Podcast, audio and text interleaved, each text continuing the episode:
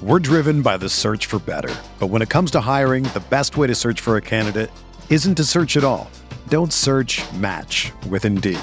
Indeed is your matching and hiring platform with over 350 million global monthly visitors, according to Indeed data, and a matching engine that helps you find quality candidates fast.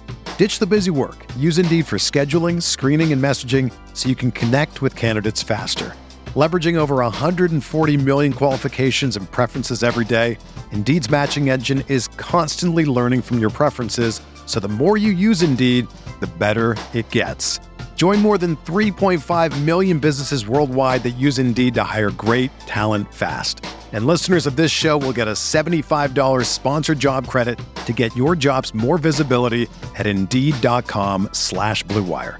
Just go to Indeed.com slash BlueWire right now and support our show by saying that you heard about Indeed on this podcast. That's Indeed.com slash BlueWire. Terms and conditions apply. Need to hire? You need Indeed. What does everybody want? This week on Garage Beers. We may still be living in a world with no sports, but this week the guys get into sports entertainment as they are joined in the garage by legendary WWE wrestler and current owner of OVW, Al Snow.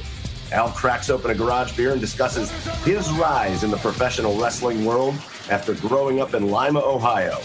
We talk about his journey in the independents, his time in ECW, WWF, and now in OVW. And of course, we discuss head. All that, plus our garage beers of the week. So come on up the driveway, pull up a folding chair, crack open your favorite cold one, and join us for Garage Beers.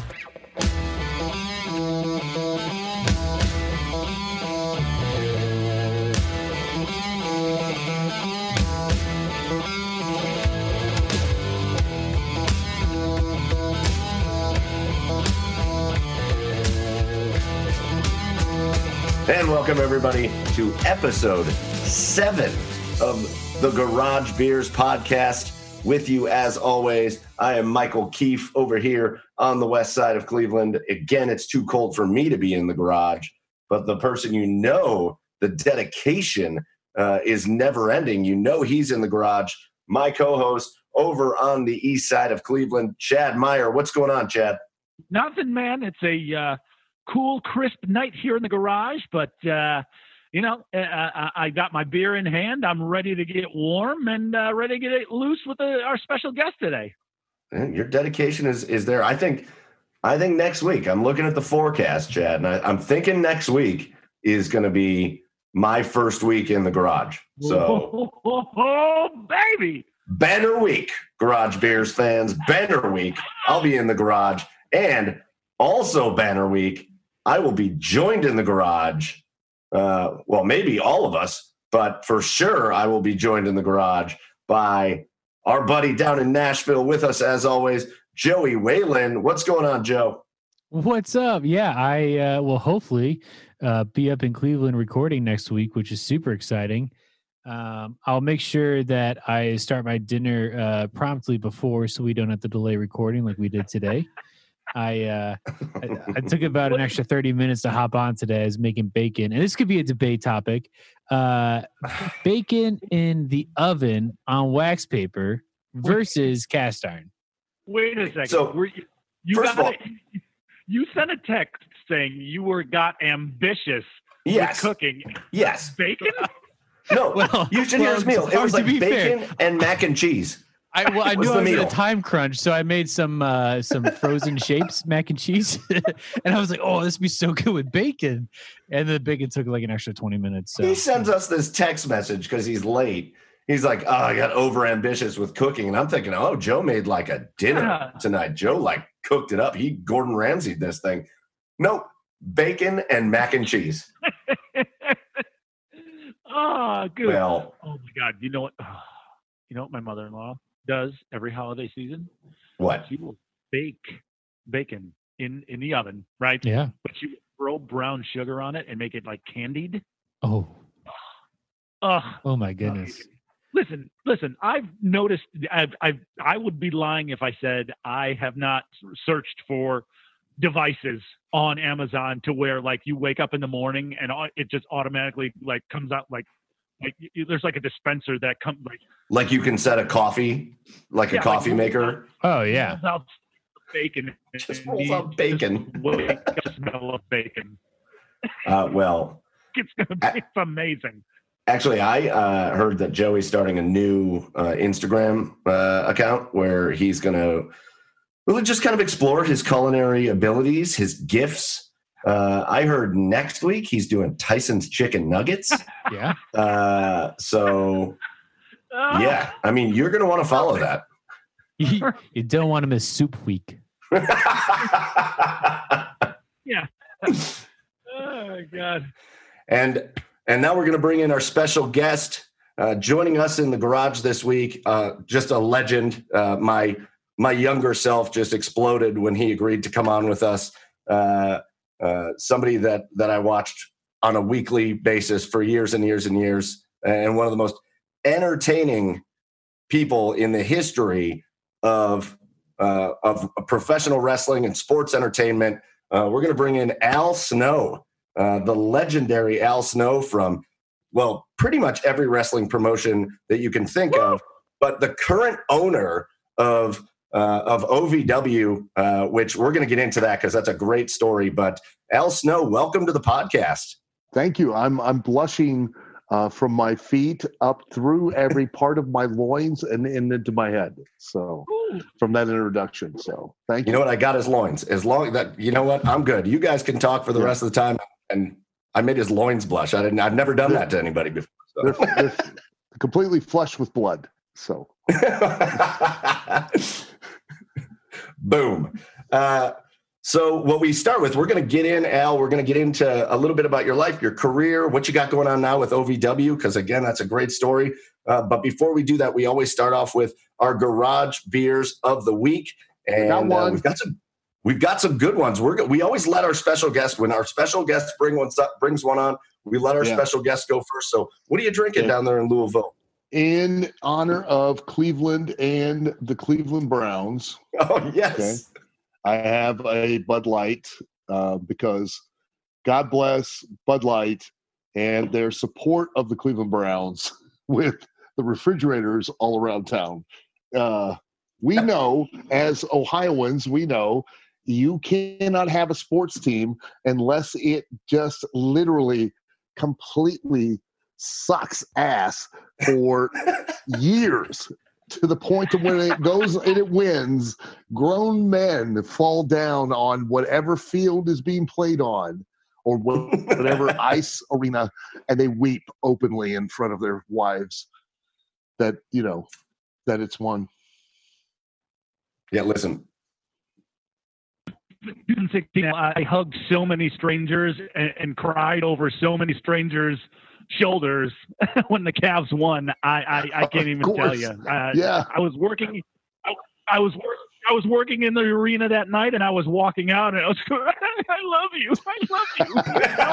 I, don't, I was yeah. on a cruise ship in the middle of the Caribbean Sea and people were looking at me like, what's wrong with this guy? And I, there I was just breaking down on my wife's shoulders. Uh, but you know what? No regrets. So for the no, second time. It, you earned it. You earned it because you're an Ohio fan. That's why you earned it. Okay. Never be shamed. Never be shamed yeah, by when right. they win. So screw the rest of that's society right. because they don't understand. they don't get the cross that we bear. Screw society, love Ohio. Yeah, I love that. That's that's that's it. a t-shirt. That's yeah. a t-shirt. If you if you ever need an, affirmation of that on 75 as you drive past, remember touchdown Jesus right there. Oh yeah, yeah, yep. You can spell it. You can get your guys in the car, jump out, spell Ohio right out there. And it got That's struck perfect. by lightning. It got struck by lightning. Oh, I remember. I heard that. Yeah, they they built a new one. New. Yeah, yeah. I remember hearing that. Yeah. Well, for the second time in our in our brief history, we now have two Bud Light Garage Beers of the Week, both dedicated to the Brown. One Browns, one by Al Snow, one by former Brown Felix Wright. So you're in good company, Al. So when do I drink this? Right now, crack it on open. All right, there it is. It- okay, guys. Cheers. Well, you don't have to chug it. It's just, we're just it's for Oh. you to enjoy. or chug it. What you do whatever you want. Far be it for me to tell you what to do. Ah, So I'll, go next on the garage beers because I feel like I always go last, and I don't want to do that. So I've got a classic with me, but it's only it's, I can only drink one of these uh, tonight. Uh, I have well, it's Friday. I can drink as many as I want, I guess. I was going to Uh, say, you going I out have- with your wife? What is going on? I'm going. No, God, no, we can't go anywhere. I don't leave this house. Yeah, Uh, nobody does. yeah. Uh, I have got one of the classic IPAs uh, of all time. It's a 16.5% beer. Uh, it is from Delaware. It is from Dogfish Head, and it is the 120 minute IPA. Uh, and it is an absolute monster. I like the way you're swinging. I, I I appreciate what you're doing. I do. That's what we do. I'm only going to have one though, because if we get to the end of the interview and I have more than one, then I, you're not going to understand what I'm saying. I'm going to sound like Chad to start this. So we don't want that. And Chad sounds like Peter Frampton from Staying Alive. From Frampton Alive. Frampton comes alive. I love it. Yeah, yeah. All right. Well, let's see what we got. Chad, what's your garage beer of the week? Well, this is um, basically what I had left in my fridge uh, until tomorrow when I go to the grocery store. Uh, it is from Platform Brewery. It is the Speed Merchant White India Pale Ale. Um, it, now, Al, uh, it, on shows before this, uh, a show before this, an IPA was our featured beer of the week, and I hate IPAs. I, I, they are the worst types of beer, in in my opinion. In my opinion, they're the worst types of beer out there. But uh, I, you know, I, for this week, it, for the sake of having the garage beers of the week, I'm I'm going to get through this. This is actually one. This isn't too bad. It, it, it's more citrusy than it is piney, but it's it's good. I like it. I appreciate your sacrifice. Thank you. Yeah, right. Isn't he such he's he's such a martyr. Oh well, yeah. Since I'm the only one in the garage, okay. Uh, You know, you said we'll welcome Al into the garage. Well, we'll just welcome Al into my garage since I'm the only one here. That's right. Thank We're all you. just talking in Chad's garage. I like it. Yeah. Thank you, Chad. Yeah. And down in Nashville, Joey, what do you have for your garage beer of the week this week? I have um, Nashville again, uh, Fat Bottom Brewing, uh, their Ida Golden Ale. It's a very like crisp uh, summer ale.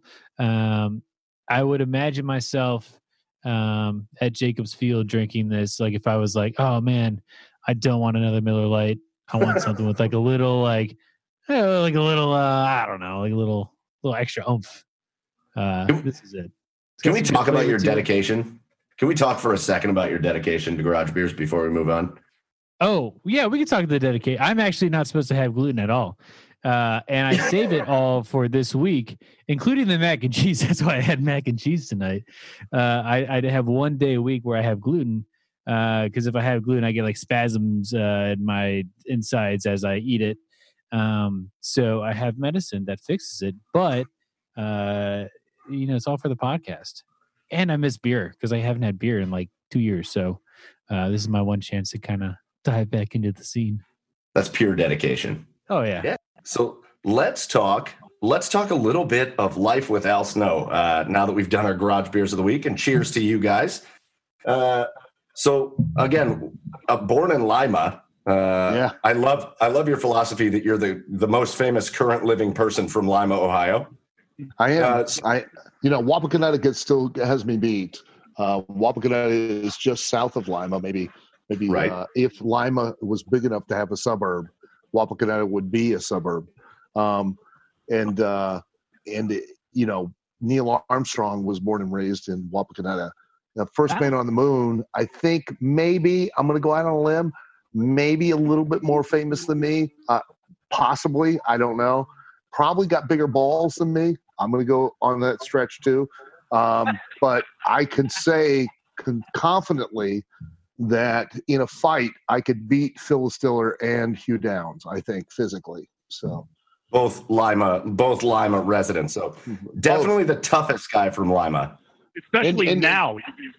that now, yeah, you know, um, you know, I could, uh, uh, I'm sh- sure because since they've passed away, I I know confidently I could definitely beat them. But So, so Al, you kind of they were still alive. It might be a question, but you know, I don't know. I don't. You could take a chair shot. We know that. I know, but you know, you never fight. You never fight. You never fight a girl unless it's in public, and then That's that fair. way security will pull her off you. Listen, you never know. Hugh Downs might have brought Barbara Walters with him, and then you'd be in a whole world of shit. The last thing I need is Hugh Downs throwing hands on me and literally leaving me in the dirt. That's that's the last thing I need. I'm Hugh Downs. He just stands over you. He Hugh just Downs, stands bitch. over me doing the Muhammad Ali pose. I'm Hugh Downs' bitch. I'm Yeah. done. Yeah, Now, Yeah, now, not- not good for the career. now, Al, I've been up until probably six years ago. I never thought life existed in Ohio past Toledo and Bowling Green. I was like, I would get to Toledo and Bowling. I, I, I would get to Toledo and Bowling Green, and I'd be like, okay, Indiana's almost right. there. Oh, but Yeah. then six years ago, one of my best friends in college got married in Wapakoneta, aka Wapak, as the as Right, the locals Wapak, Wapak, would, would would call it. Yeah. yeah, Wapak, and um, home of the home of the we- Neil we Armstrong Space Museum. his rehearsal. Right, right. Well, hey, listen, you're going to be the first one with a statue before him, though. yeah, that's that makes sense. Yeah, Yeah, but no, I. Um, I've but I contributed so much the- more to society. So, you know, Our um, Absolutely. We actually had the rehearsal dinner to in the Lima Elks Lodge. Oh, So God that that is my full experience. that is my full experience with Lima, Ohio, so far up to this point. What was life like growing up in Lima? I, you know, growing up in Lima was was great. I mean, quite honestly, I mean, it wasn't. It's not a big, it's not a big town. You know what I mean? It's not a big city. Um, it, uh, you know, um, we got the same weather you guys got in Cleveland. We just got it before you got it because it came across Lucky. from from Chicago and it it swung up and it went up into Cleveland. Um, you know, growing up there, as far as you know, I tell people all the time, like, uh, if you were a fan of of professional sports, like if you lived in Lima, Ohio, if you were a baseball fan, you were either a White Sox, Cubs, Tigers, Reds, Indians, or Pirates fan. If you were a football fan, you were either a Lions, Bears, Bengals, Browns, Steelers fan. If Jeez. you were uh, if you were basketball, you were you know the Pistons, the Cavs. You know what I mean? And you just you went around Right. the horn, Bulls. Um, you know, it just that was the way it was um, because you were kind of like you got even before cable television, you were able to get all of those different sports teams. You know, hockey. Let's be honest. I mean, back in the day, everybody was a Detroit Red Wings as far as hockey. I mean, you were you were a Red Wings fan. Um, that was just the way it went. Um, but you know, growing up, I mean, it was a, it was a it was a small it wasn't a big city. I mean, you, it took ten minutes to get anywhere um, in the town, and uh, and was was quite as far as development. Um, it was quite odd because you know we we we were right on I seventy five, and any Right. where I since I've been wrestling, um, traveling, any city that's on a major thoroughfare like I seventy five, all of the development normally happens out there on the highway, in and around the highway. In Lima, Ohio, for decades, the exact opposite. The entire west side of the town was completely ultra developed, and the east side of town was completely barren near the highway. Made no sense, but just no sense at all. You know, yeah, they're they're trying to trying to get people fired up to come see uh, to come see Lima apparently, or they were trying to hide. yeah, I, am not. I'm not quite sure. Uh, there are a lot of reasons to yeah. hide there um, as as time's gone by, but uh, you know, it was a great place to grow up, and and uh, you know, I was very uh, very fortunate to be a you know be a part of it. So, um, so you know, um, so you ultimately turned into an athlete, but were you an athlete growing up? Um, I think that I was athletic. Um, I was not very good at organized or team type of sports per se. Um, I was a little bit more of an individual. Um, sure, but um, you know, I, I, played I played football for North Junior High in Lima, Ohio, and uh, I guarded. I was a guard and a tackle. I guarded the water can, and I tackled anybody that came near it for the entire. uh, yes. I love so, it. That was about my athletic prowess too. So that's pretty much awesome. Yeah. I can relate. so yeah, it was not, you know, I didn't have a stellar uh, junior or ath- or high school athletic career by any stretch of the imagination. No, no. So so when does the wrestling love happen? Is that like were you a wrestling fan early on, or or did that develop? I, I was early on and then and i'm sure you guys are probably old enough you well maybe not i don't know. Um, we had in ohio and um, michigan we had um, big time wrestling that was prevalent for uh, years. Um, and then it kind of faded out in the mid 70s i'd say mid, early to mid 70s and then uh, about 76, this is dating me, um, was the advent of cable television, which consisted of you got 13 channels instead of one where I live. Yes. Um, and uh, WTBS was one of those channels. And that was around I was around 14 years old, I think, and the and then Georgia Championship Wrestling uh, came on the air, and that was it. I was I made the decision right then and there. Wow, that's it. I'm going to be a professional wrestler. That's what I'm going to do for the rest of my life. So, oh, that's amazing. So, so obviously we're going to kind of just quickly go through, but I like the story of your early, kind of your real early story uh, in the early '80s in uh, what Midwest Championship Wrestling. Uh, yeah. And I, and I like how you. I, am just interested to hear. So it was uh, Jim Lancaster, right? That was yeah. your trainer. Mm-hmm. Did you ask him to be your trainer? Like, how that conversation? Oh, yeah. How does that come? Yeah. You went to a camp. No, so no, no. Do you no, have no, to no. ask him like, "Will you train me?" Oh yeah, yeah, yeah, yeah. But you have to understand, back during that time, okay, it wasn't it wasn't like it is now where there's a proliferation of of access to within the uh, world of professional wrestling. It was very closed, very secular. I'm and sure. I tell people all this. I tell people all the time. I I've said this a hundred times. It was easier to be a made man in the mafia than it was to become a professional wrestler. It really was. It was so closed, to so tight knit, and um, you know, I met Jim uh, at a McDonald's on Cable Road in Lima, Ohio, and uh, amazing. Had, had called him, met him, and he just you know blew me off and tried to shift me off to somebody else.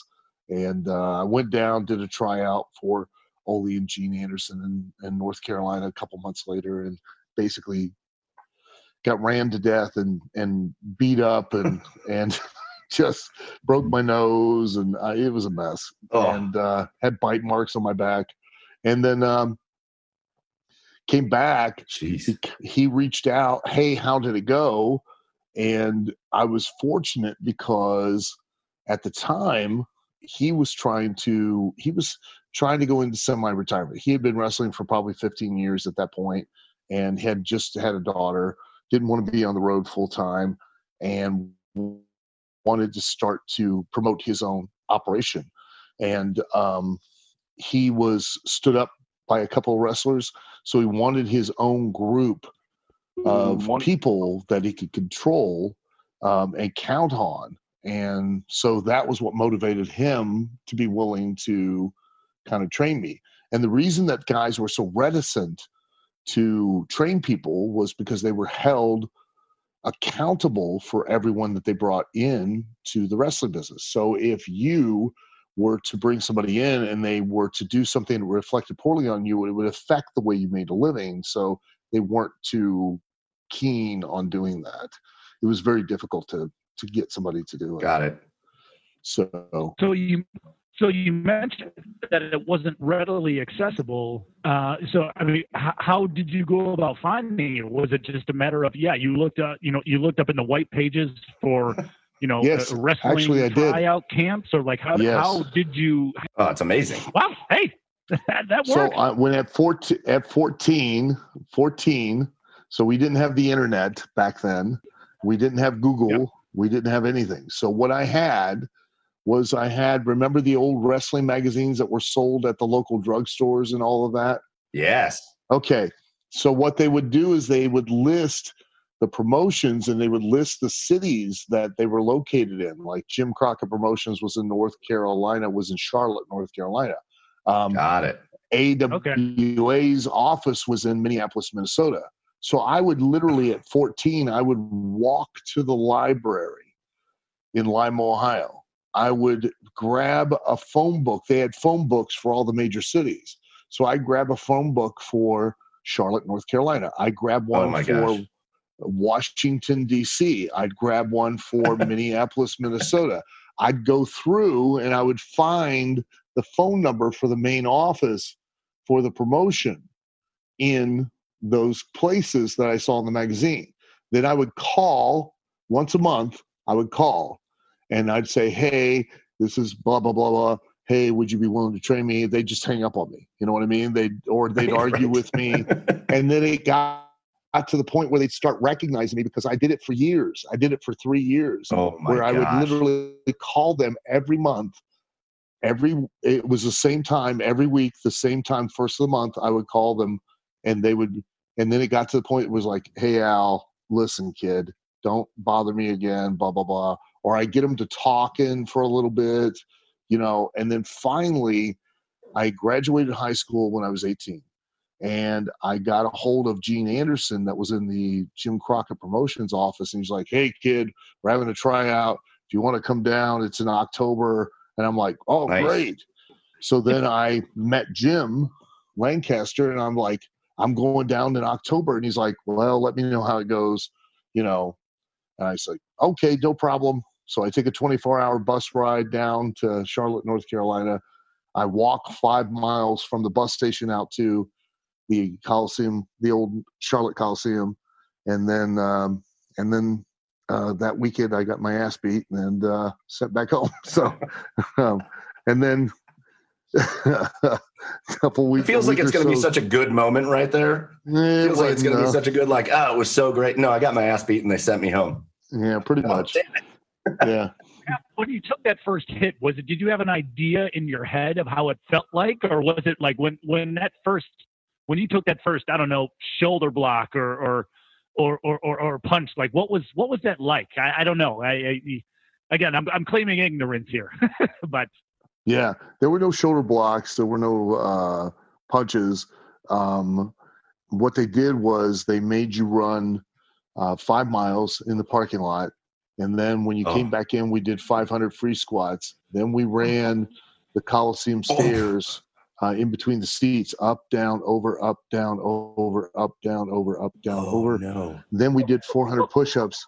Then, if it wasn't your time to go in, you put a guy on your back, you ran the length of the Coliseum and back, then switched and back, switched. If it still wasn't your time, you did uh, jumping jacks. Then, when you got in, there were five, there were six guys that Ole Anderson was already training. You had to get down on all fours in the amateur position. He was teaching them how to belly out a guy, grapevine their leg, and rear chin lock them. And then you had to get away from those guys. If you made it through those guys, then Ole Anderson himself would proceed to beat the shit out of you. I, because Ole Anderson wasn't there, made the mistake and I signed the release with Gene Anderson, who wasn't as adept at physically handling himself as Ole, but you wouldn't have known it. Um, Oh no.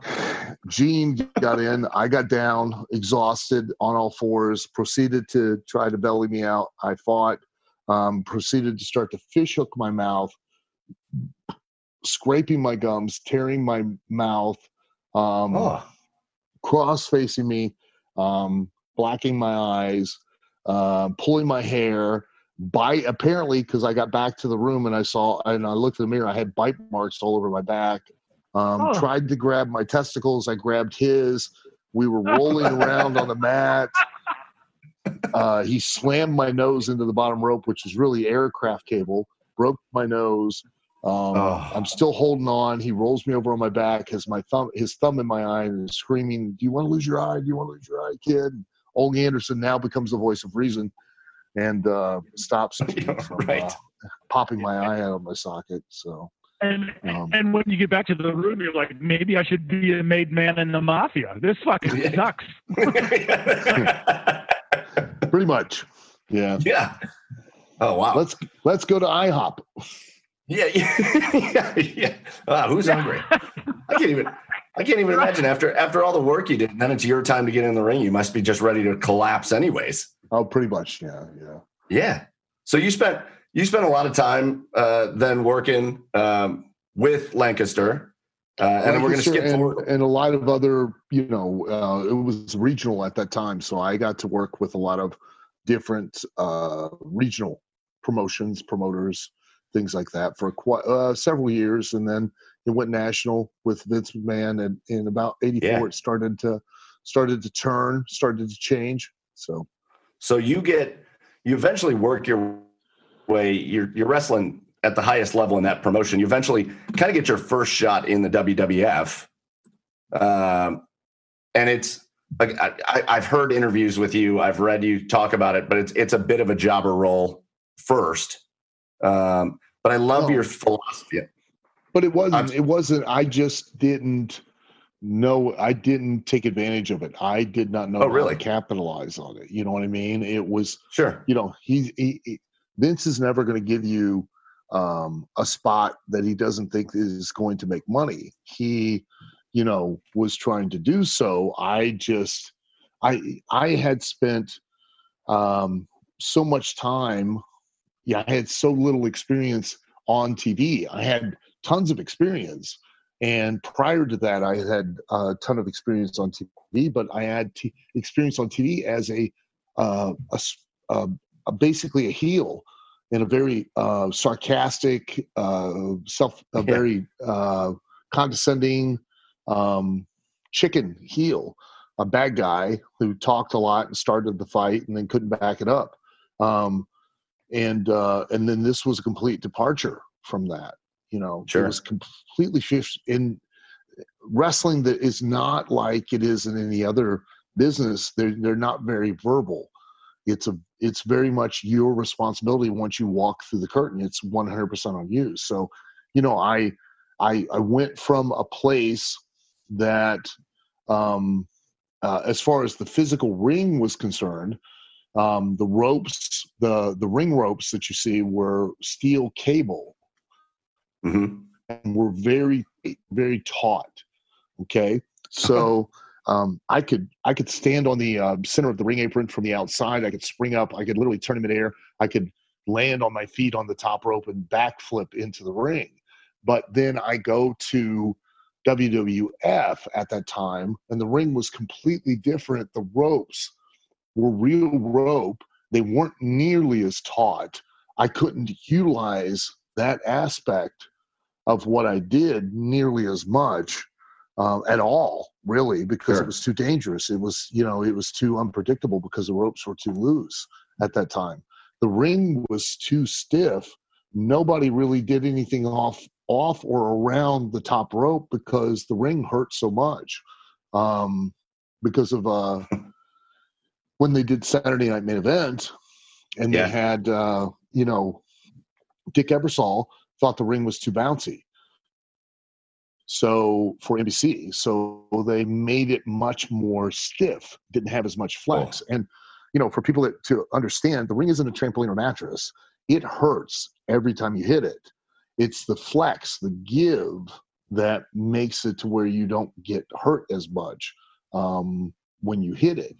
So, you know, not a lot of people did a lot of aerial, a lot of things off the top rope. So, all of the things that they had hired me for, I couldn't do. Um, and as a result, um, you know, they gave me a gimmick that didn't communicate well. They promised me that they were going to do a lot of vignettes that were going to explain it, that were going to make people, the audience, understand it. And they didn't do it.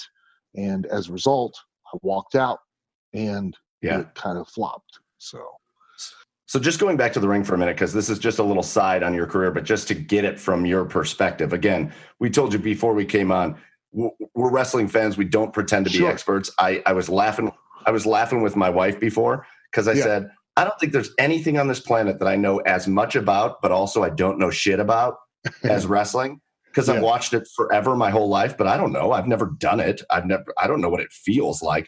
So just, okay, let's say you have a match and it just goes as, as it should. A- Right. And, and, you're, you're working with somebody, uh, I've heard you say people you like to work with, like Steve Blackman, who you had, you had good chemistry with, uh, everything goes really well. You go back to the locker room. How do you feel? oh, After that when, match. it- so, and this is what keeps you doing it. Okay. Um, it's what we call is a night off. All right. Um, as opposed to pulling teeth because there are nights that are like pulling teeth that are literally just as painful and take as much work and you know as much effort.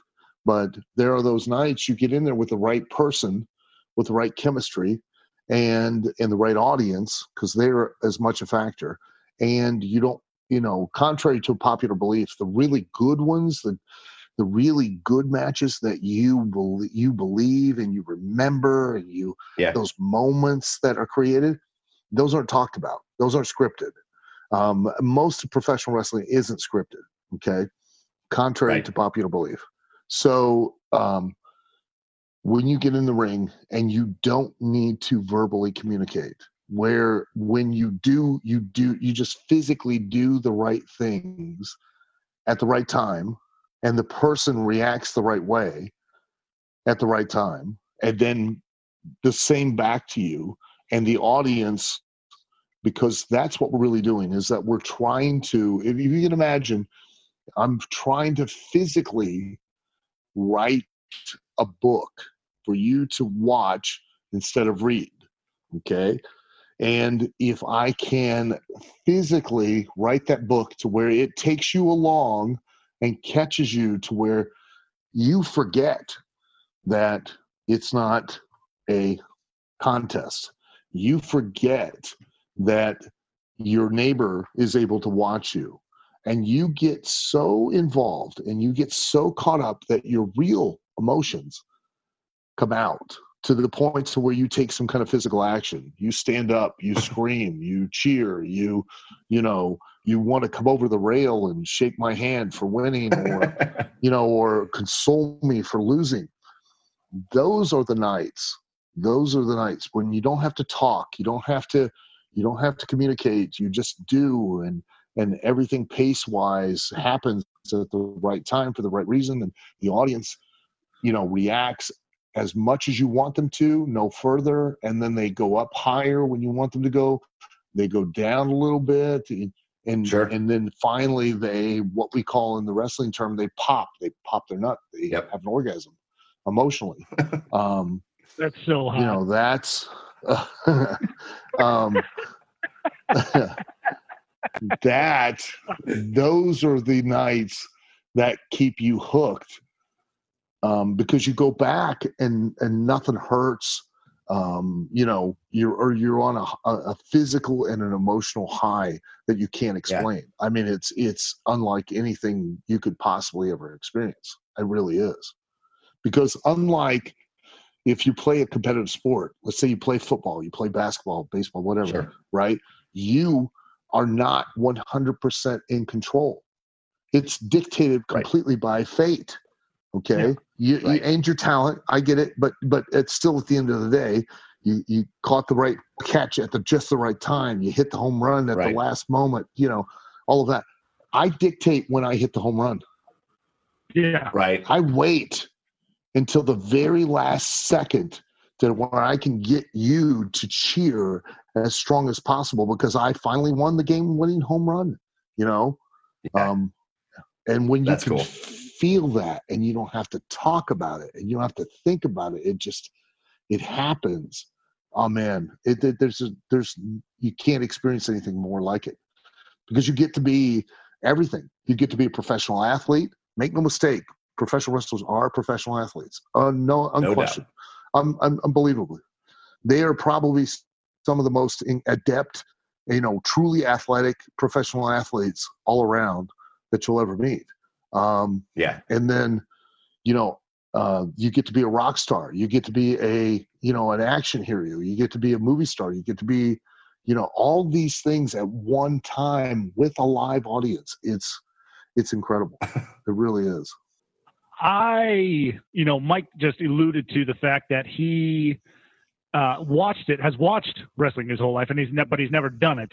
I, however, have taken a chop before. Oh. Uh, we work for an independent. We work. We worked for an independent baseball team in Avon, Ohio, called the Lake Erie Crushers, yeah. and uh, there's a reporter. There's a reporter for, uh, I believe, uh, it's, uh, the Chronicle Telegram. I want to say. Uh, anyway, doesn't matter. Um, but y- you actually worked a show with him before. His wrestling name was Scott Hot Body Summers, and you worked a show with him in 1996. Okay. I guess Oh, and okay. he filled in for Sure.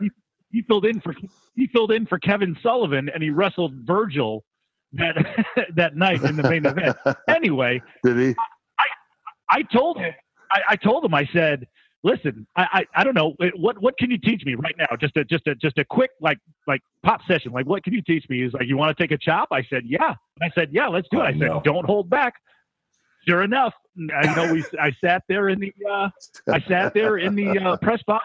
I bra- I braced for it. He chopped Yeah. me, and I went, "Ugh." and the breath just got taken right out of me. Yeah. That's the dumbest thing you've ever done. Yeah. it was the just, uh, dumbest thing. I've ever- Yeah, Scott. I guess Scott's claim was he, he jobbed for uh, a, a Ric Flair in WCW. So and Oh, that, did that was that was yeah that was his height. And then uh, he he, he um, came back. I don't know why he retired. He still does something every now and then. But yeah, he he? they, he wanted me he wanted me to tell you that story. I guess that's why he wanted me to bring it up. I, I told him uh, That's awesome. that we were interviewing you tonight. But uh, you want to That's take a job? yeah, no. anyway. yeah, my word, my answer for me is no. I've taken enough. I don't like them. They hurt. I've taken Con- none of them, and I don't want to take one. And contrary to popular belief, okay, uh, I, I know this may come as a surprise, but wrestling isn't fake. Wrestling, there, there's only one lie about professional wrestling, and that is that the outcome is not predetermined, and it is. But physically, unfortunately, everything that we do is quite real, and it all hurts to some degree or another. Yeah, I bet. so you know it's uh it uh sometimes as you get older it sucks a lot so Well, yeah, I can only imagine. I can only imagine this the stuff the stuff that we've watched over time. Your your close companion during your biggest run in the in the WWF E whatever it was at the time. But uh, one of your one of your close companions, Mick Foley, man, what are you thinking? Like as a professional wrestler, when you see him go off the top of the Hell in the Cell and crash through a table, what's going through your head? well i i'm like oh my god he's died you know Yeah.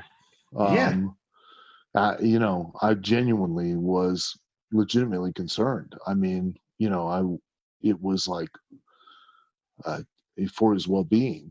Um but i understand it because y- you're only one of two things in wrestling. In, in any other walk of life okay you get to serve whatever you want to serve. Like if you have a regular job okay? And no no no not trust me when i understand I, I get it okay? But when you work a regular job and let's face it you could say you want you hate your job as much as you want to say you hate it. And if you do then leave because you're not a tree you're not stuck there.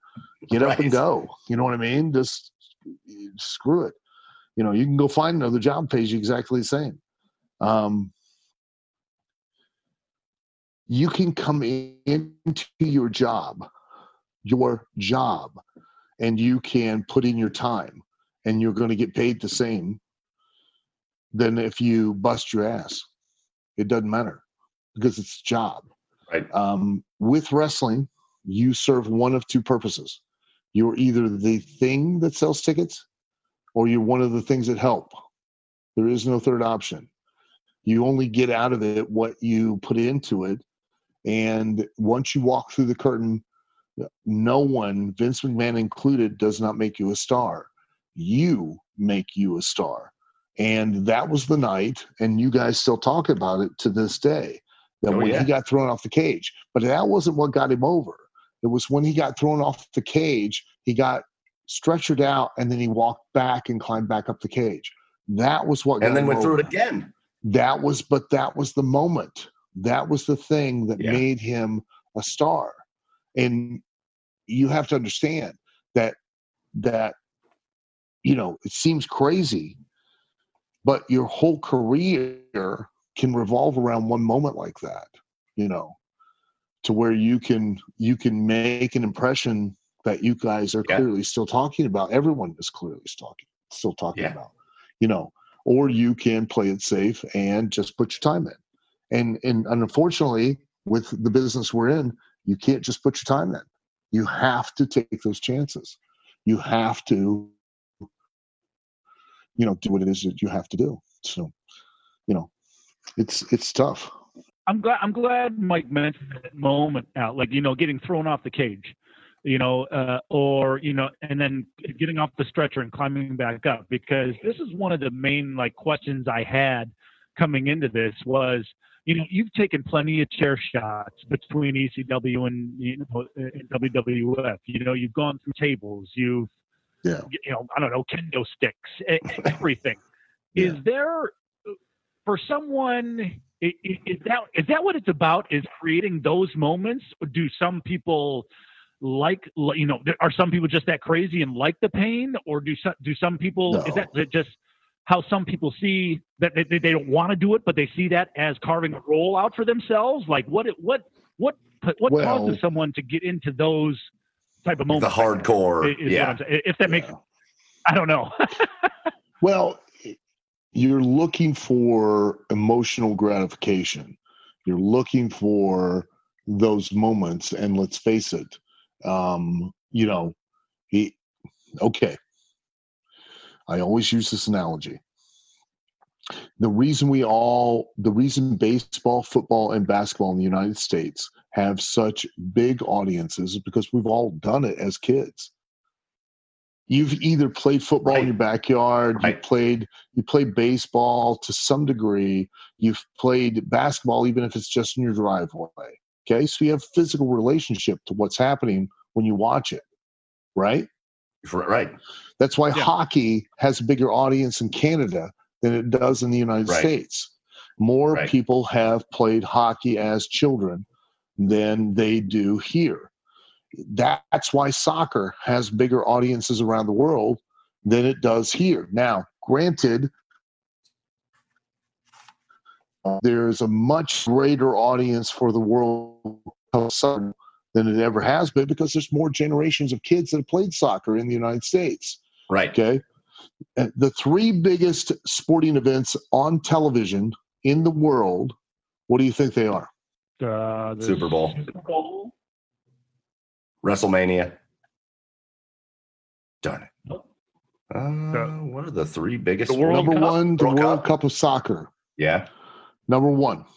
Number Olympics. two, World Cup of Cricket. Oh well, yeah. There you go. Wow. Number three, the World Cup of Rugby. Oh, Because more people around the rest of the world have played those sports than we do in the United States. right. There's Yeah. a direct in relationship to what they watch. Before you, you, you've never stepped in a wrestling ring, so you don't know what the ring feels like. You don't know what the turnbuckles feel like. You don't know what the ropes feel like. You don't know what Yeah. those moves feel like. So the misunderstanding is that even with the wrestlers, we are not trying to sell you what we do. We're trying to sell you who we are and why we do Yeah. it.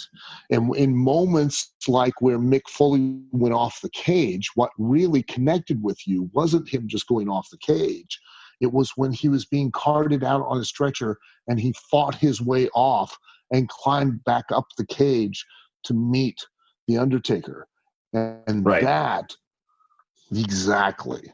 Yeah. It was who and why, not the what. Because what you really remember is not him being thrown off the top of the cage. What you really remember is him being carted out on the stretcher, getting off the stretcher and climbing back up the cage. That Right. moment. Yeah. That Wow. was the moment that really made him. Yeah. So Wow. So getting back to you a little bit. Uh, yeah, sure. You bounced, you bounced around a little bit. You had a stint in the Oh, sure. WWF.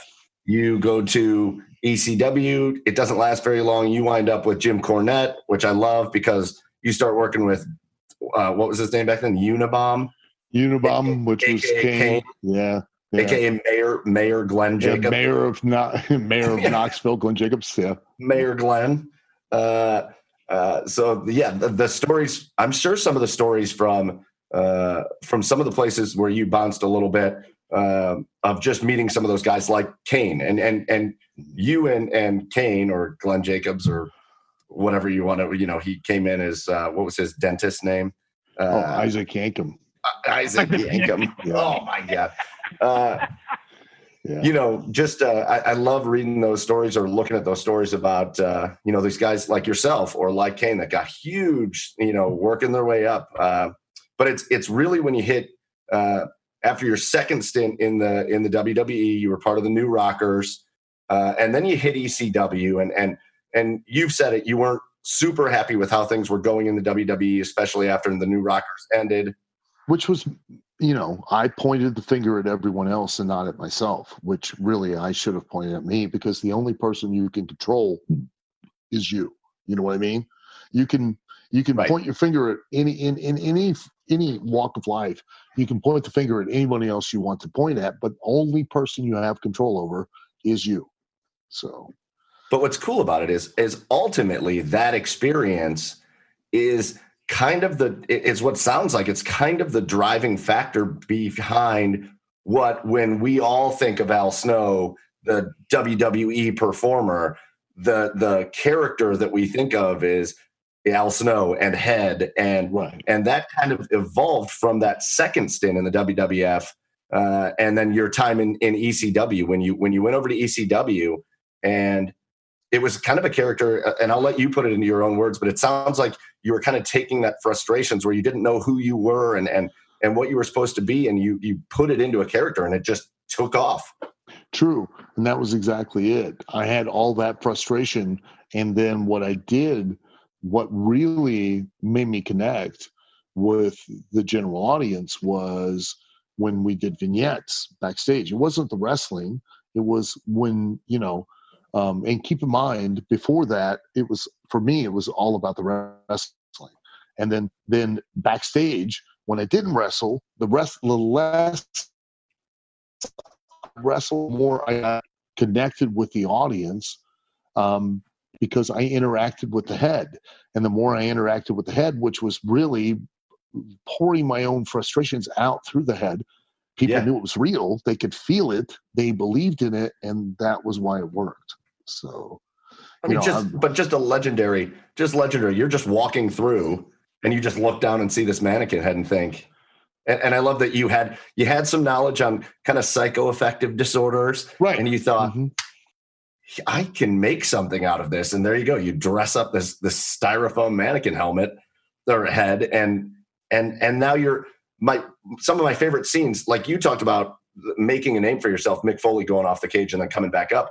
I still remember before your matches when just mannequin heads are flying through the arena in ECW into the ring, and you're just it felt it on TV. It looked like a million mannequin heads coming into the ring, and and like the, what? So, do you know at that point, like, oh my god, I've got it. Like this is my No.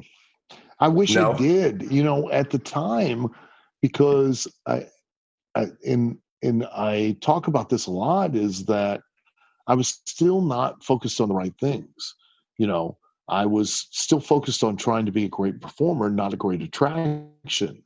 And and that's the key is that you know you have to realize as an entertainer, okay, um, you want to be great a great artist, you want to be a great performer.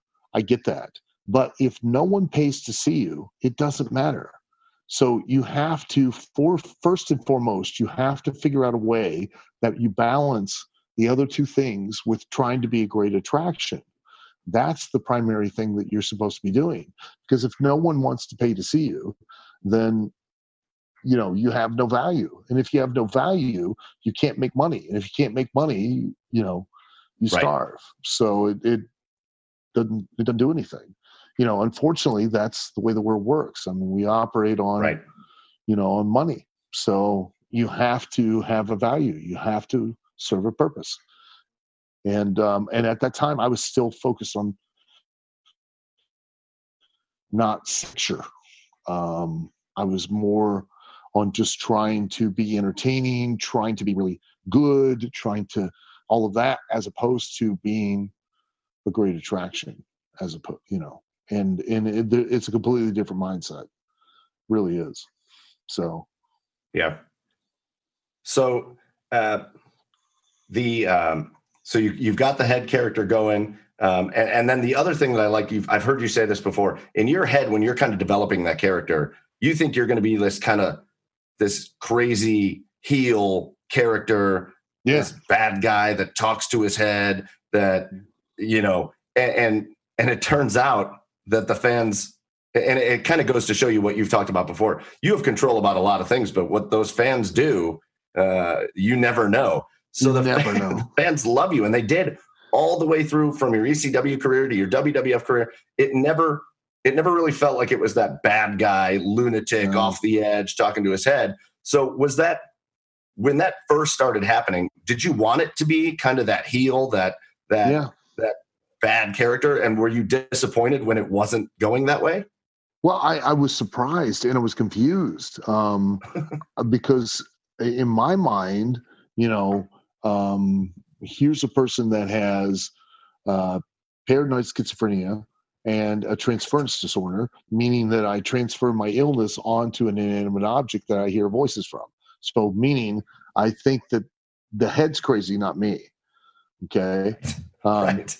so um and that was the dynamic of the relationship was that i felt that i was always the healthy uh normal one and that the head was actually crazy um and um and i thought that people would you know would not be connected to that would not identify with that not um i would not be the protagonist the protagonist in a story whatever the story is no matter what the form is told is somebody that you connect with and you want to live vicariously through. But for whatever reason, I hit a nerve, and people feeling the same frustrations and wanting to feel like they were losing their mind or whatever, and you know, and and and and finding it entertaining, um, you know, connect live vicariously through my insanity. So, um, and and at the time, quite honestly, like if you were to ask nine out of ten people, they would swear to God that I was completely out of my mind. You know, and and I did it like I committed because you have to as a wrestler. You can't. You're, you're not an actor.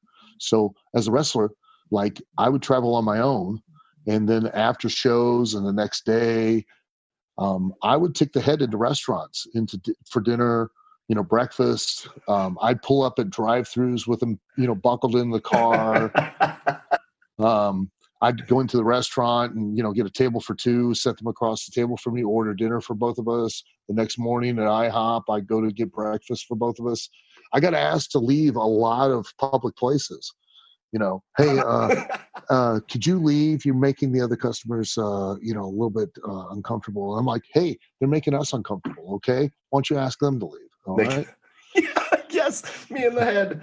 I love it. I would So argue with brings- them. I would talk to them the whole time. I'd have conversations. I'd get mad because they didn't eat their food. You know, I'd box it up, of course, because I didn't want to waste the money and I'd eat it later. But Of course. you know, but It brings uh, up it brings up something that I've always wondered with professional wrestlers because, like you said, you're not an actor per No. se. no. You, actors do a role, and then they are actors. They're Tom But no, no, Cruise. no, they're, they're not. No, they're not. No, they're not. No, they're not. The, studios created a, a, a what we call a gimmick, uh, a character, if you want to say. Okay, for you, Right. the public, to still be interested in Tom Cruise. You like Tom Cruise in Last Samurai. There's no guarantee that you'll go to see Tom Cruise in um, Mission Impossible. Because keep Right. in mind, Tom Cruise's job is not to act. Tom Cruise's job is to motivate you to leave your house and go watch one of his movies. right. Okay, that's why movie actors are held in higher esteem than television actors. All right, people, the Right. average person doesn't understand this. They don't know this. They they don't get this. Okay, so Got it. what do we do? We the studios back in the day and still to this day have created a separate gimmick. It's called the movie star or celebrity. That means we give him a persona that between movies you still have an interest in his goings on and what he's doing so that when we advertise him for the next movie you know who he is he's still relevant and you want to go see him so we create magazines publishers like people uh etc it the studio system was so bad at one time that actresses were forced to not acknowledge they gotten married. Actors were forced to not acknowledge they had not gotten married. Um, uh, actresses were forced Right. to have abortions, etc. All because the, of the marketing of trying to keep them in the public eye and make it seem like they were attainable to drive attendance to the next movie. And that still is prevalent in Hollywood. And even people within my own industry in professional wrestling, they don't understand that concept. They don't get that. Sure. They'll they'll say, "Why do I need to continue to be, you know, what I'm on TV? Actors don't do that." I'm like, "Yes, they do. They just do it in a different manner. They just do it as being a movie star." Al- Al, I wanted to bring up something. Um, how much has what's your take on how much social media has affected professional wrestling nowadays? You know, like you talked about how you would go into a restaurant and order for head. Like you, you know, would you you- would you be able to do that nowadays? Sure. Or or you know, I, I yeah, uh, I don't know. Yeah, absolutely. I'd be. I in fact, I'd be even And, easier. and, and taking people not videos look of at it? you, and people Yeah. look at you as crazy. yeah Well, they're going to look at me as crazy, and here's why. Okay, here's why. When I go on TV, if you guys had seen me in a restaurant back then, talking to the head with your wife and your kids, you came in and you got very uncomfortable, which you would, because trust me, I had a lot of people get very uncomfortable. Okay. I had a lot of people want to fight me, want to fight, beat me up, want to kick me out of the restaurant. You know, you don't talk to bring that around my kids. You, oh, shut up. Yeah. Get, you- get get yourself over with your wife Karen some other way. I, I don't all right. Tell her to get the manager. Fuck off. So Right. I, I apologize if I have to beep that. So, um, Yeah, no. you don't. uh, We're all good. but okay so i can't tell you that I'm, it was not easy for me to do that all right but if you saw me on tv be. if the next week you saw me on tv right and i come out the second i came out you were flipping the channels and as i come out through the curtain you're flipping the channels and you go hey karen come in here look there's that lunatic that was at you know that was at Giova- Giovanni's, and he was talking to the head. That guy's crazy. Look, you now believe in who I am. Am I Yeah. not correct? Yeah. Well, now you believe in anything I do. It doesn't matter what I do. It doesn't matter how ridiculous it is. You believe in it because you believe in me, and you Yeah. think I'm legitimately insane. Which I'm not going to debate that. Okay. What? His head sitting there watching you somewhere right now. They're hanging out, yeah. They're watching actually 90 Day Fiance. They love that show. Um, they talk constantly to the TV, constantly.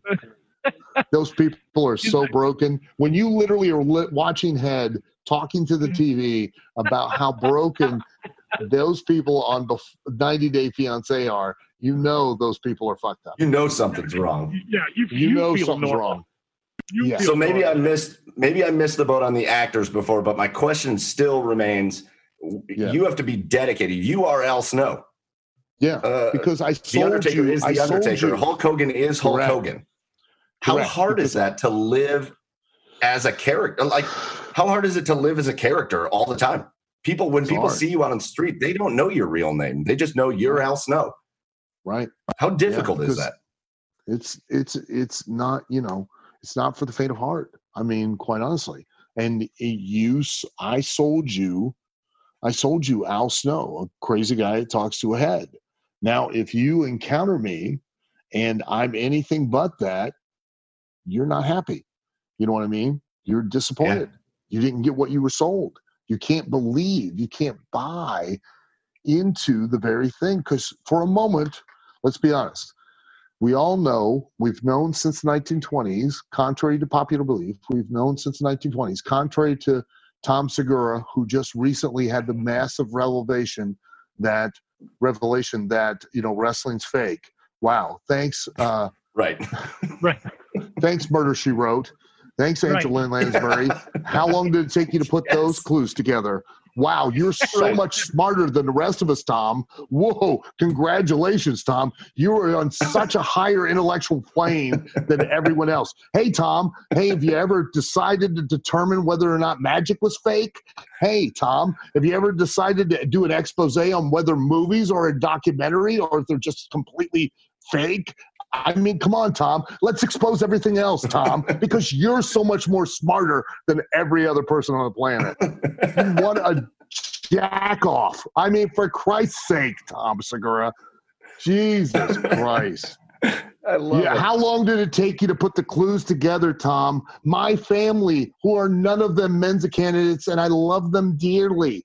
A 1976 Tom Segura, my family, when I proclaimed when I was 12 years old, I wanted to be a professional wrestler, every one of them said, Yeah, I'm good. My wife was freaking out because I'm, I'm going on a rant. She goes, she opened the door. She goes, "Are you okay?" We're not going to hurt him. Every one of every one of my family. Do you know what every one of my family said? Why do you want to do that? It's fake. But you know what? You, Tom right. Segura, you've just uncovered the philosopher's stone. You've just uncovered the national treasure. You have gotten Solomon's mines.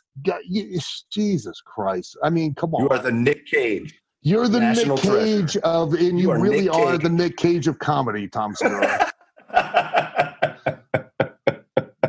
Hey, all of a sudden I have this Declaration of Independence in my house. This is Oh. weird. Wow, where did that come from? How did I determine that? I'm so much smarter than the rest of you. Oh, oh fuck yeah. off, Tom Segura. Gee, many. Well, that's that's that's what I said. We said that a couple weeks ago. We said that about about wrestling. We were talking about WrestleMania. We were talking about no people at WrestleMania. We were having a discussion on the podcast, and, and I said, I know some people are going to be like, "Oh, it's fake," and that's why I'm like, okay, Game of Thrones is fake. I, And- I like Game of. Thrones. You just There's no you- dragons flying around. Thanks, thanks, Karen. You just ran out into the neighborhood and proclaimed something that we all already know. I mean, I know that Spider Man is not a documentary about a teen that shoots jizz out of his wrist and sticks to the wall.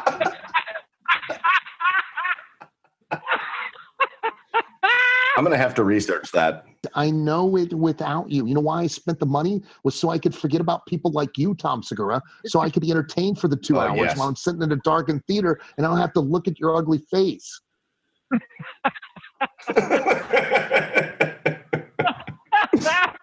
that's that's that's it. That's it right there. All right, so we're okay. I, I don't even know how to come off of that.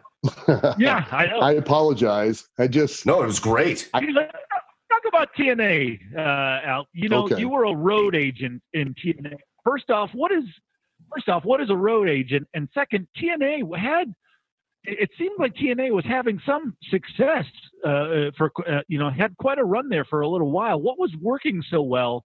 And then why did it kind of? I, I mean, I don't want to say fall off because Impact. Wrestling still exists, yeah. but like what? did, what I don't know. Maybe a, Yeah. a, a downturn or uh, Oh, no. Here's why. Here- Yeah. But what? But yeah, what, what's a road agent, and why did, why did it work so well?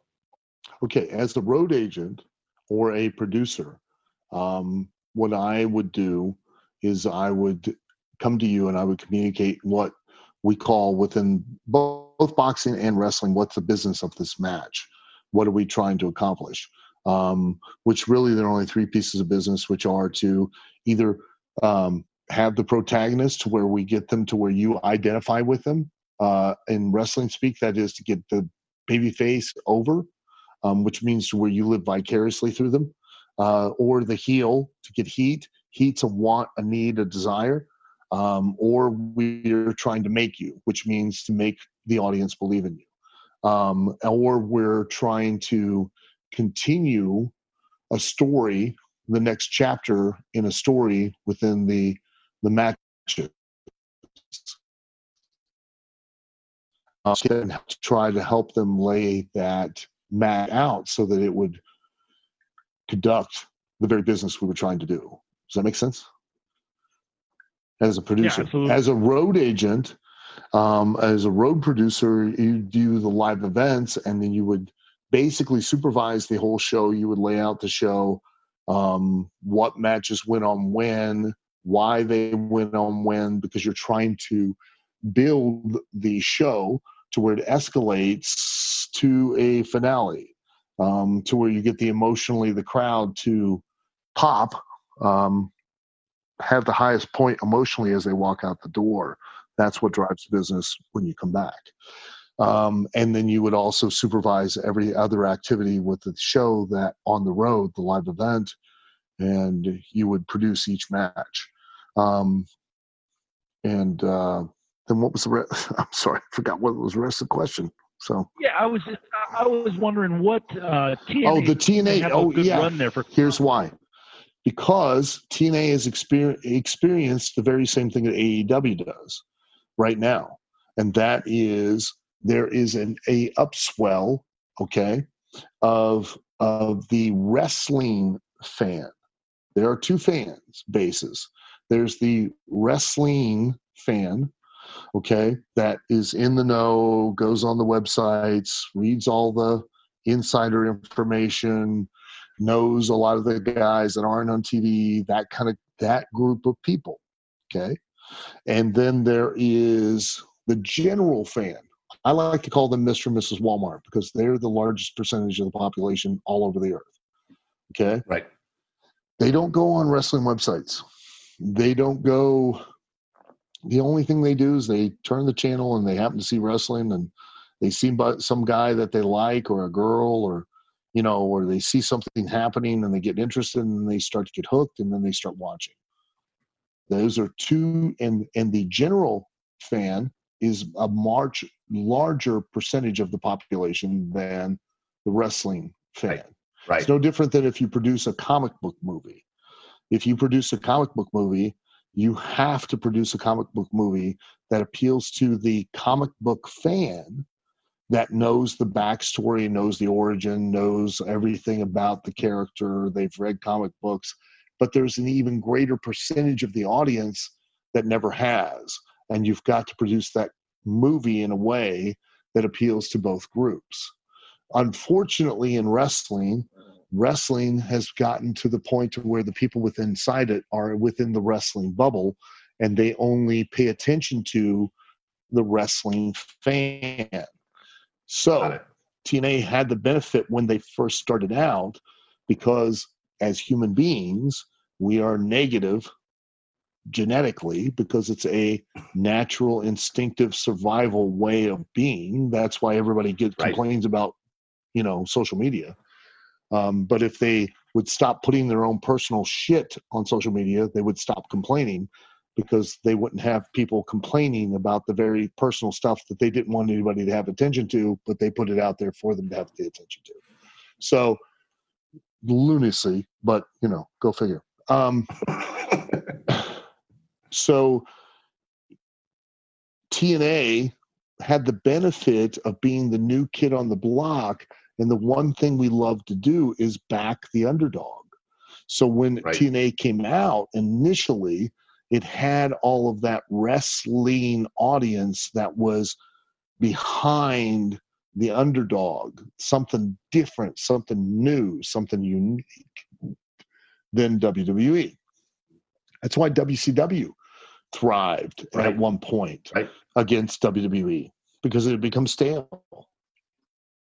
TNA did the same thing. Then, of course, what had happened was the wrestlers, the performers, were trying to market themselves to just that wrestling audience.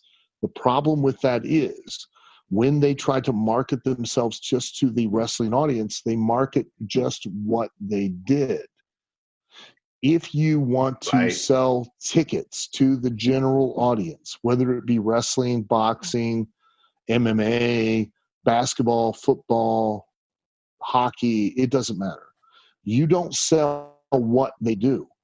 You sell who the players are and to watch that sh- that particular game or match or show. In wrestling, that's all we've ever sold is who and why. And the reason that the NBA, the NFL, and the and and Major League Baseball, etc., is because they have adopted the same policy of selling who and why, not what. Right. Okay. Even though you, as an audience, can identify more with f- football, baseball, and basketball than you ever could with wrestling. Same with MMA Right. and same with boxing. You always sell the who and the why. The TNA, the performers, and the people within it started selling the what. Then it started to drop off Got it. it never got connected to the general audience. Move forward, we have the same situation with AEW. AEW is a is very much in the same place. It's the new kid on the block. It has a lot of support. They want to see WWE toppled. They because it's it's stale. You know, it's been around. They now are back behind the wrestling audience is back behind AEW but they're selling what they're doing, not the who and the why. And to my point, when you were a wrestling fan, you really enjoyed it. If I said beer drinking, ass kicking redneck who flipped off his boss, you know I'm talking about Steve Austin. If I say Yeah. undead guy, you know I'm talking about Undertaker. You know what I mean? I could go down the list of guys that you could turn to your friends and family and go, hey, you've got to watch this show. There's this guy who's A, B, C, D, E. And that's the most important factor. But the wrestling programs themselves get caught in that wrestling bubble and try to market to just the wrestling fan and not to you. Because if they were to market to you, you'd be able to describe to me anyone that's on either one of those rosters, and you can't right now. Yeah. That's a great way to put it because you can feel them doing that. Like you could feel Yeah. TNA doing that. You can feel AEW marketing that they are what they are instead of the who that's doing it. And and you don't really think about it as the consumer of it so much, although you think, yeah, I really, really liked this when it first came out. And I'm like, eh, about it. And then yeah. So hey, And- hey, we're not. WWE. Right right. and that's what they're trying to do is like we're not wwe we're something different and it's like Yeah. okay mm-hmm. but even wwe is still marketing today what they do more and more than who Right. and what and who and why and you know that was what they were always so good at and that was why back in the attitude era that's why we we succeeded so well is because everyone up and down the show think about it everyone up and down the show if you were a fan back during that time the late 90s to early 2000s there wasn't a person on that show that you couldn't say hey there's this person and they're a b c d e Right. and definitively describe Absolutely. who they were. You know what I mean? But now Yeah. today, both with WWE, A- AEW, TNA, ROH, you know, you can't you can't describe the performers because the performers and the people backstage are all trying to sell you what they do, not who and why they do it. So it's a good transition because, um, you know, back in your last stint, your final stint with the WWE, uh, your most successful stint, you started getting into the training a little bit, and, you, you've been in the training, and uh, and we want you to talk a little bit about what you're doing now because I think it's awesome. I think you. Uh, uh, you know, everybody knows WWE, everybody knows WCW and ECW and and and the big TV promotions nationwide. OVW is one of the big promotions that just isn't the nationwide TV promotions. OVW is famous for a long time being a feeder league in basically into the WWF. You bought it back in 2018. You worked in OVW for a little bit as a trainer for for sure. a while.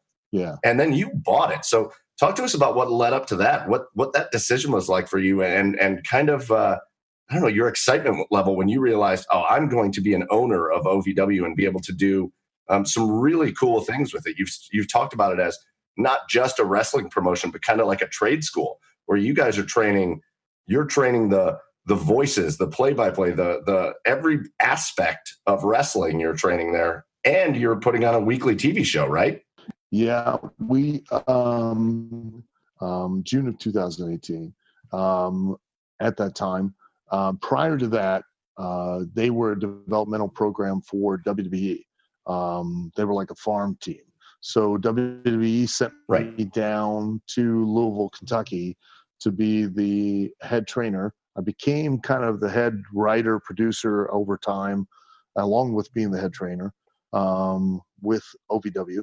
And then WWE separated their uh, relationship. I left uh, OVW, and then I got affiliated with TNA, and then um, created the developmental program for TNA, and um, got them in a relationship because they were just down the road in Nashville from Louisville. Um, and um, started again becoming the top the trainer and the um, writer and producer of of OVW, and then you know separated again because TNA didn't have the finances to continue with a developmental program, um, and had moved uh, away from Louisville, then moved back, and then just as I moved back, um, I had uh, went to the in Kentucky we have a, an athletic commission. We have uh, the boxing, wrestling, uh, sure. and MMA commission, and um, a young man in Oklahoma um, earlier that year had uh, um, poorly trained uh, on a show uh, in Oklahoma, which is a, a commissioned state.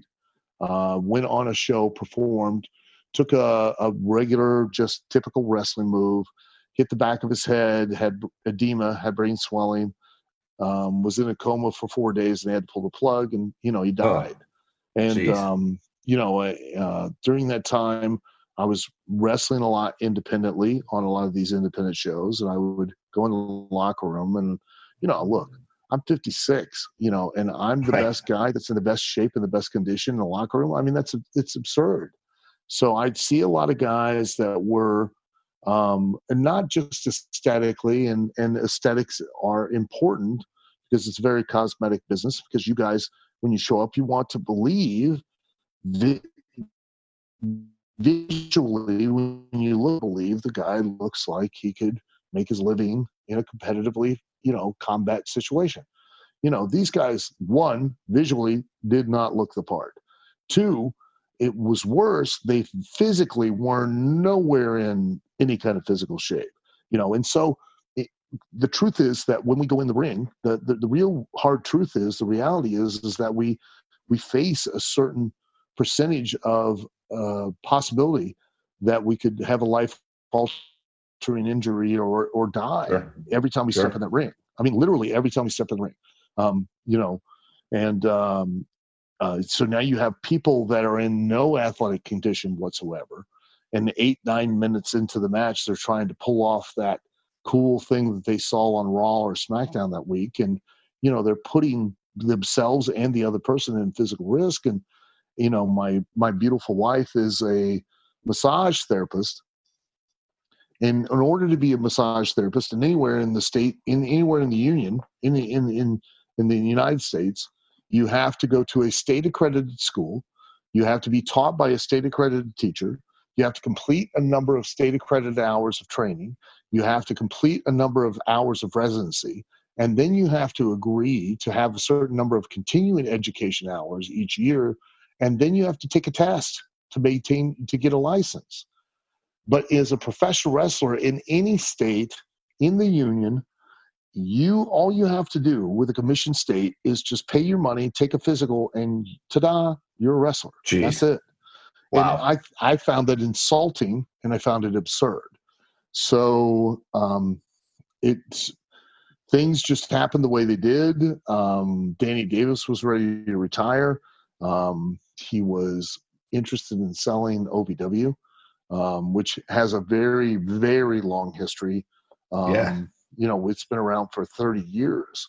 Um, Right. we, we're we have 11 oh, nearly nearly 1100 continuous episodes of television right now Wow. um, a broadcast broadcast television not youtube not the internet actual broadcast television. We have nearly 1100 episodes.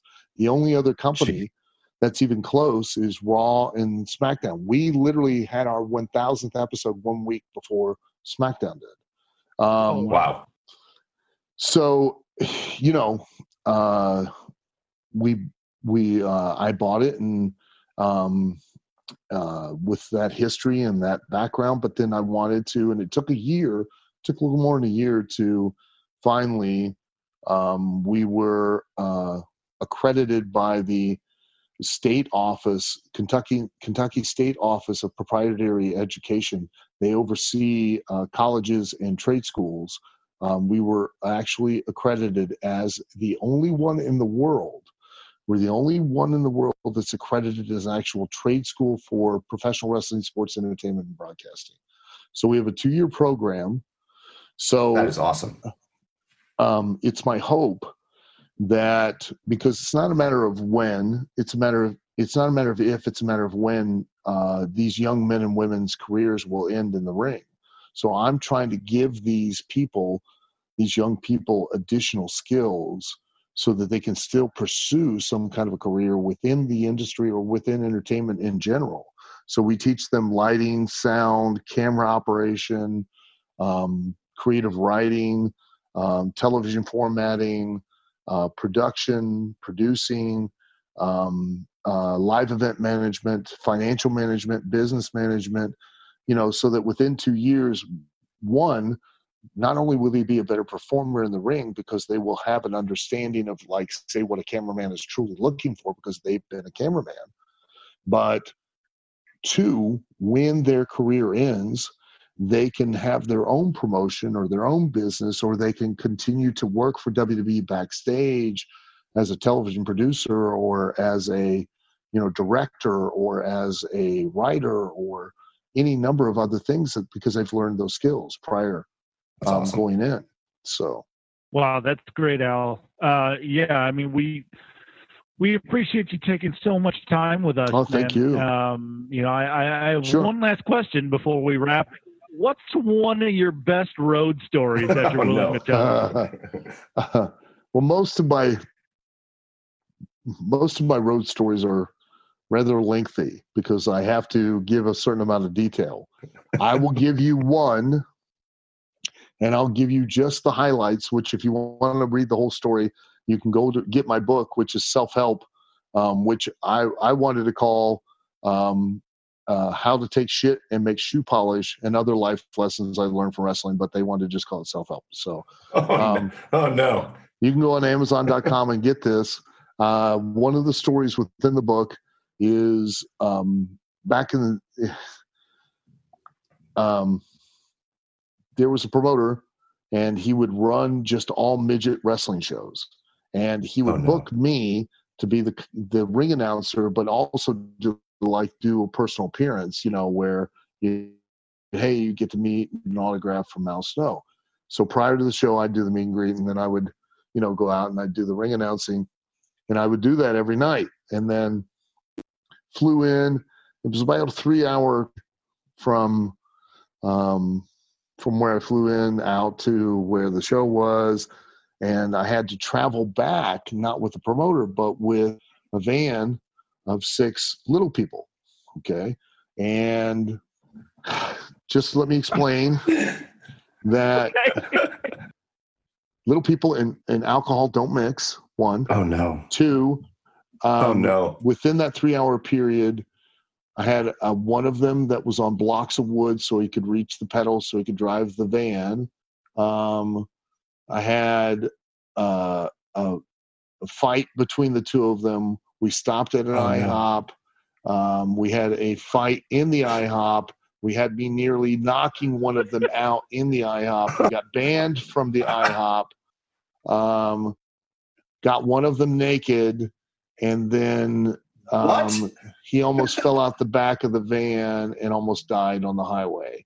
And then everybody was sober, and we made the rest of the trip. So, uh, So pretty standard night at IHOP is what you're saying. pretty much, yeah, yeah. I- i- if I were to tell the whole story, it makes sense because, and I have justifications for my decisions that I made based on the actions of other little people that I was trying to mitigate as the night went on.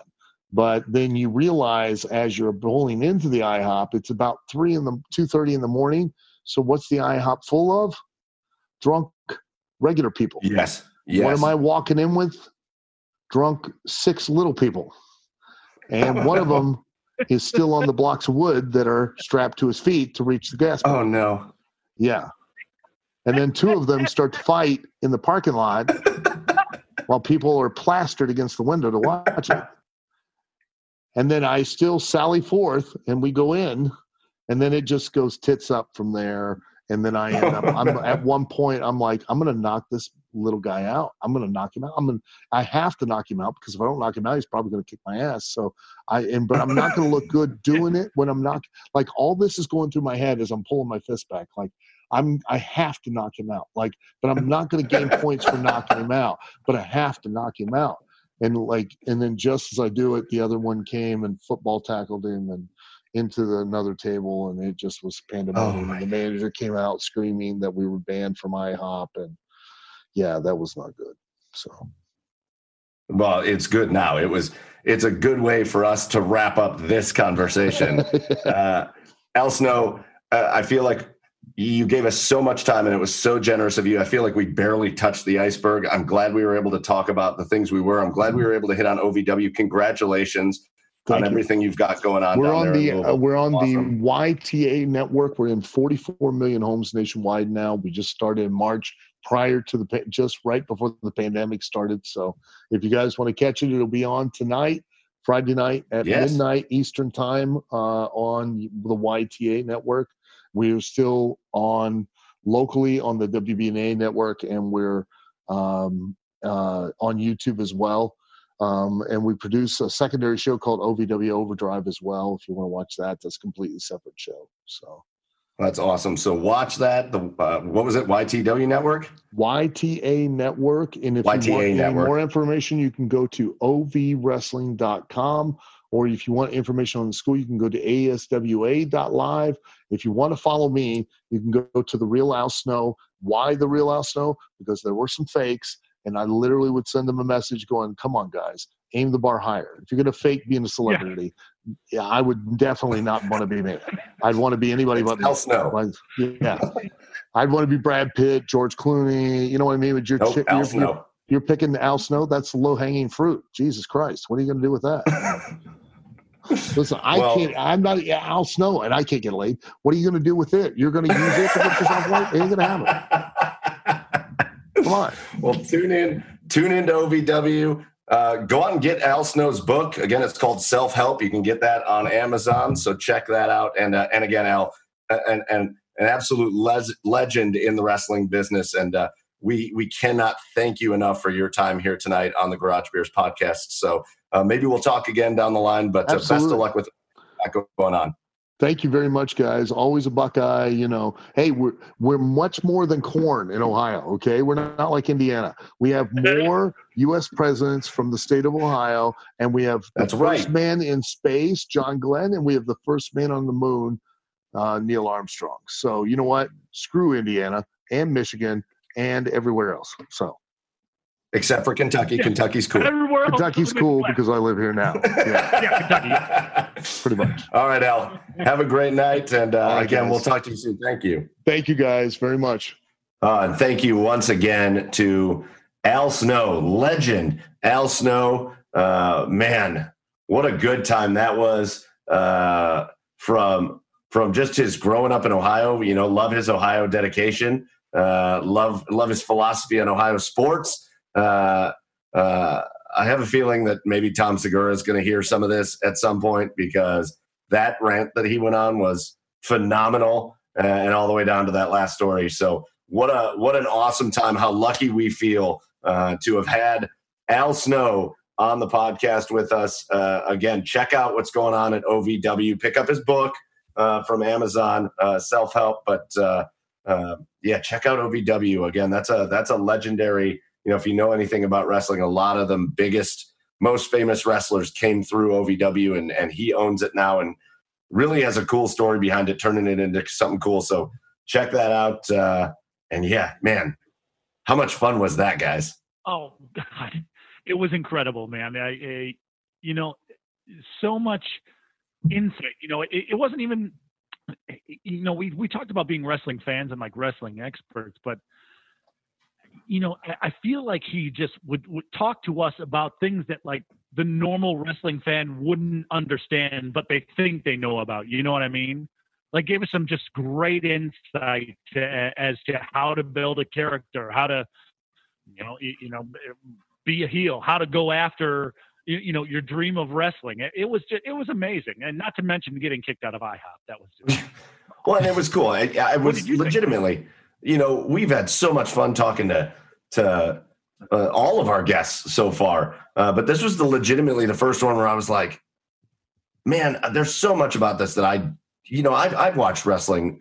It was so big when I was growing up in the '80s, and they would have those like highlight shows on with Mean Gene and Lord Alfred Hayes and uh, and Gorilla Monsoon, and we'd watch those on Saturday mornings and oh yeah, you know, I've been watching it forever. Saturday Night Main Event and and all that. I used to have I used to have WrestleMania two on VHS. That was the only WrestleMania I ever owned was WrestleMania two on VHS tape. Uh, uh, so I've grown up just watching it. We go when it's when it's downtown. It's one of the most fun things to do down there when they come in and you get a couple garage beers in you and you go down there and you just have a great time. But but I'm sitting there going, like like I said to him, there's I know a lot about this, and there is so much that I don't know and don't understand and don't even want to pretend to understand. So he was so gracious to us to, you know, he didn't expect us to be experts. He just he he was he was fun. He told awesome stories, and uh, and you can see pretty easily why you know he was able to shift and pivot and, and really become. Uh, you know, when you say Al Snow, if you know anything about wrestling, you know exactly who Al Snow is, and, and he had an awesome career. So it was so cool. you know, it's funny that you mentioned that. When I um, when I asked him about the social media aspect of wrestling and how you know it, in in wrestling nowadays things get spoiled because of social media because there's all these insiders now that get you know all these reports before they come out. They like it almost takes a little bit of the surprise element out of wrestling now. But you know, it, it, and that that's why I asked him that is because like back when we were kids, Mike, growing up, these guys Yeah. were larger than life. You had Yeah. no idea whether it was real or fake. Like you thought these guys were, you know, the personas they portrayed in the ring. You thought that's exactly who these guys were. Yeah, So it's like I think social media has taken some of the mystique out of it. But you know, the way Al answered that question, you know, it it's it's not. If they if that's who they portray themselves to be outside of the ring, yeah, they sold you on it. yeah. Well, I'm forever going to be upset that I never like sat down in a diner or like I don't know why I think of Friendly's, like when Friendly's was back a thing, uh, and and saw him sitting there in a booth with head having a conversation, buying two meals. It's just him and a mannequin head. Uh, but but anyways, yeah. Uh, uh, again, thank you so much. Goes out to Al Snow. Uh, and again, check out his stuff. The book Self Help on Amazon and OVW right now. Uh, a lot of great things he's got going on. But thank you so much to him for joining us. Um, and that's going to do it. I mean, I I don't know how we could expect any more to come out of this week's podcast. That was amazing. So, uh, anything else you guys have to add here tonight? No. Not at all. That was just that was great. I can't wait for next week. Awesome. Well, yeah, tune in again next week. Uh, remember, please uh, go ahead and like us uh, on on Facebook. Uh, go ahead and, and, follow us on Twitter at uh, the Garage Beers, um, and we've got an Instagram account. So like us, we're on Apple, we're on uh, Spotify, and iHeart. Give us a subscribe. Give us a rating if you wouldn't mind. And and if you're enjoying this and you're having fun with us, please share us with your friends. Um, and and, and we're going to keep doing this. So Again, we look forward to coming back next week, but thank you so much for listening. So, from Chad and Joey, I'm Michael Keefe saying cheers, everybody. Whether you're a world class athlete or a podcaster like me, we all understand the importance of mental and physical well being and proper recovery for top notch performance. That's why I'm excited that Unifyd Healing is sponsoring this podcast. Unifyd Healing is a new and super innovative global network of wellness centers powered by Energy Enhancement System, or EE System. If you haven't heard of the EE System, you'll want to listen up. This technology promotes wellness, deep relaxation, purification, and rejuvenation. At hundreds of locations across the globe, access to a center is easy and affordable. Interested in experiencing the EE system technology for yourself? Go to unifydhealing.com slash bluewire to learn more and find a center near you. That's U-N-I-F-Y-D healing.com slash bluewire. No material or testimonials on the Unifyd Healing website are intended to be viewed as medical advice or a substitute for professional medical advice, diagnosis, or treatment. Always seek the advice of your physician or other qualified healthcare provider with any questions you may have regarding a medical condition or treatment and before undertaking a new healthcare regimen, including EE system.